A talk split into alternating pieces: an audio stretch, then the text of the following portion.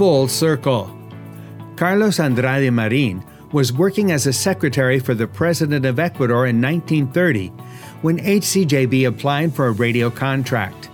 The president initially left the contract unsigned, so Carlos placed it on top of the papers given to the president each morning until he finally signed it.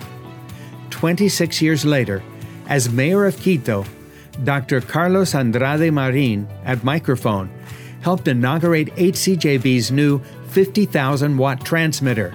Former president of Ecuador, Galo Plaza Lasso, also took part in the celebration.